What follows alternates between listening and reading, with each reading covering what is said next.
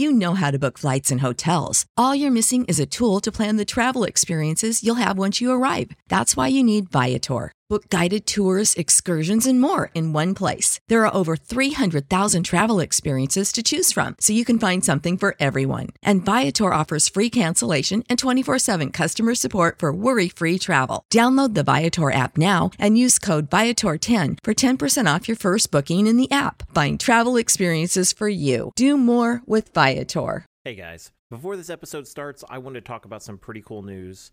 Okie Investigations now has its own website. It's truecrime.blog. And it is a running blog for crime stories and for this show. So if you're a true crime buff and you want to see some cool things that we gathered while researching each show, including a like timeline of events that we put together, uh, newspaper clippings, court documents, and much, much more, come check us out at truecrime.blog. One, two, three, and... Hello and welcome everyone to Okie Investigations. My name is Trevor Shelby. I'm an Oklahoman who loves to investigate crimes that's happened in my state and also across the United States. I have a bachelor's degree in criminal justice and a love for true crime. The stories that are featured on this show are true stories. The narrative of each story comes from the extensive research through police reports, trial notes, appeals, personal accounts, news reports, and much, much more. Opinions in this show should be taken as such.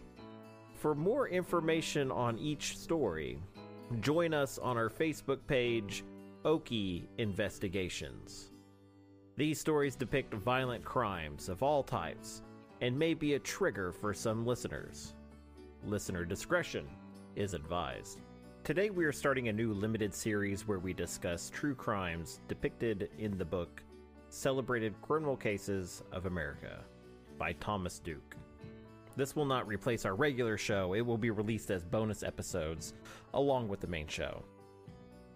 With that said, Celebrated Criminal Cases of America is a book in the public domain and is widely thought upon as one of the first true crime storybooks to be published in the US. Now, here's the fun part. Well, for me at least. I'm going to do what I can to research these cases. They range from the mid 1800s to early 1900s, and we will see what I can find out. Did these cases happen as they were told? What was left out of the story? I'm eager to find out. First, the story. From Celebrated Criminal Cases of America by Thomas Duke. Here is The Murder of George Hill for a Worthless Cluster of Imitation Diamonds. In 1865, there resided in San Francisco a young man named George Hill, who had inherited a comfortable fortune, for which he had almost entirely dissipated in the gambling games. He was a flashy dresser and constantly wore a scarf pin said to contain a cluster of diamonds valued at $1,500. Hill had a room in the Mansion House on Dupont near Sacramento Street. And on February 15th, 1865, he disappeared. Being of a somewhat wild and roving disposition, no significance was attached to this, either by his landlady or associates. Some weeks after his disappearance, a gardener named Mr. McGlowan was walking through the sand out near his home in San Souci Valley, which is now better designated as the vicinity of Fulton and Baker Streets. A dog he had with him began pulling and tugging at a piece of hay rope, which appeared to be securely fastened to something buried underneath the sand. Curiosity prompted Mr. McGlowan to investigate, and to his horror, he found that the rope was tied around a badly decomposed body of a man. He immediately informed the police of his discovery, and the body was brought into town for identification. There was a hole in the side of the head made by some blunt instrument, which had evidently caused his death. All valuables had been removed from the body.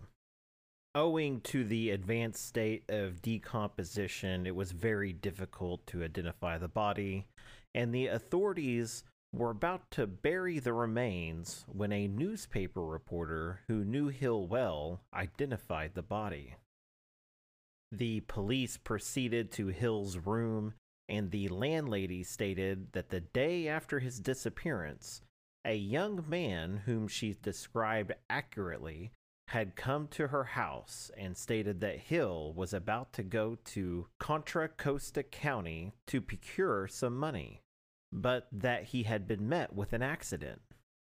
The stranger produced a shirt which had some blood on it and stated that Hill had instructed him to exchange it for a clean one. He was admitted into Hill's room, and after putting the bloody shirt in a trunk and removing some other articles, he departed, but returned shortly afterward to regain possession of the shirt. The landlady's suspicions became aroused after she refused to admit him into Hill's room. One of the officers who heard the landlady describe this man recalled that a man then in custody on a charge of forgery answered that description perfectly. Upon being brought before the landlady, he was positively identified as the man she referred to and it was learned that his name was Thomas Byrons, a butcher by trade and the son of a keeper of a roadhouse near Calvary Cemetery. Mr. McGlowan, who discovered Hill's body, was a warm friend of the family of the murderer. It was ascertained that on the evening of February 15, 1865, Hill procured a two horse buggy from Wright and Roden's livery stable on Kearny Street near Pine, and in company with Byrons started for the Cliff House. About midnight, the horses returned alone to the stable, causing the stable keeper to conclude that there had been a runaway and that the horses had broken away from the vehicle. After a while, Byrons came in and stated that they had met with an accident and that his partner, being injured, had sent him for another team. Before starting away with his second rig, Byrons asked for a shovel, stating that he wanted to dig the wheels of the other buggy out of the sand. It was observed by the stableman that Byrons threw a piece of hay rope into the buggy. When Hill and Byrons started the first time, Byrons insisted on taking a monkey wrench along, stating that it might be needed.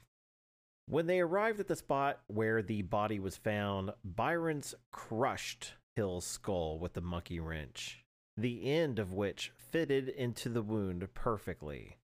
He then cut the harness and scared the horses away to make it appear that Hill met his death in a runaway accident. He reconsidered, however, and decided that the runaway would not account for the loss of Hill's property. So the idea of burying the body came to his mind.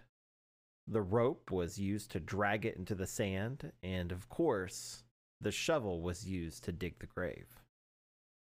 It was afterwards learned that Byrons attempted to pawn Hill's jewelry and was greatly chagrined to learn that the diamonds, which he thought were worth nearly $2,000, were in reality worth less than $3. Byrons was found guilty of murder and after a futile appeal to the Supreme Court was executed on September 3rd, 1866. From this original story, I was able to find a pretty similar story. But there are several things that were left out First of all, George Hill was actually Charles T. Hill. Not sure why the name was changed. Perhaps George was a nickname. Also, the case was far from an easy win. This case was almost purely circumstantial. There were no witnesses to a crime here. Yes, there were witnesses to what Byron's movements were before and after the murder, but for the crime itself, no one saw it happen. If you read the newspapers of the time, it's a really interesting take. You can tell from how it's written, they are just not sure how this will all play out. Several times they mention how circumstantial this case is and just report the facts of the case. The other thing that I noticed was that in the book, the diamonds were supposed to be worth about $1,500. Uh, that later on, it was said nearly $2,000. But it was reported at the time that they were actually thought to be worth around $500. Now, there is a level of error here that could account for this. Uh, the reports at the time could have been wrong. It could be a he said, she said kind of situation or Thomas Duke could have been quoting an inflated price since the story was written years after the murder, or he could have inflated their worth to make it more interesting. I don't know. I just thought it was worth mentioning. The trial itself was really interesting as well. Uh, Byron's was seemed sure that he was going to be found innocent. He was laid back during the trial, and he seemed fine with the proceedings as they happened. Uh, this probably didn't help his case at all. Overall, this was written as it happened, from what I can tell. Anyways, I hope you enjoyed this bonus episode. We will have several more of these come out in the future. If you would like to see what's coming up in future episodes or would like to join in on the fun, join us on our Facebook page under Okie Investigations. If you haven't already, please subscribe so that when we have new episodes, you will be the first to know. I'll see you guys next time. See ya.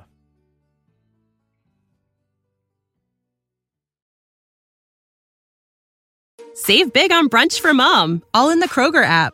Get 16 ounce packs of flavorful Angus 90% lean ground sirloin for $4.99 each with a digital coupon. Then buy two get two free on 12 packs of delicious Coca Cola, Pepsi, or 7UP, all with your card.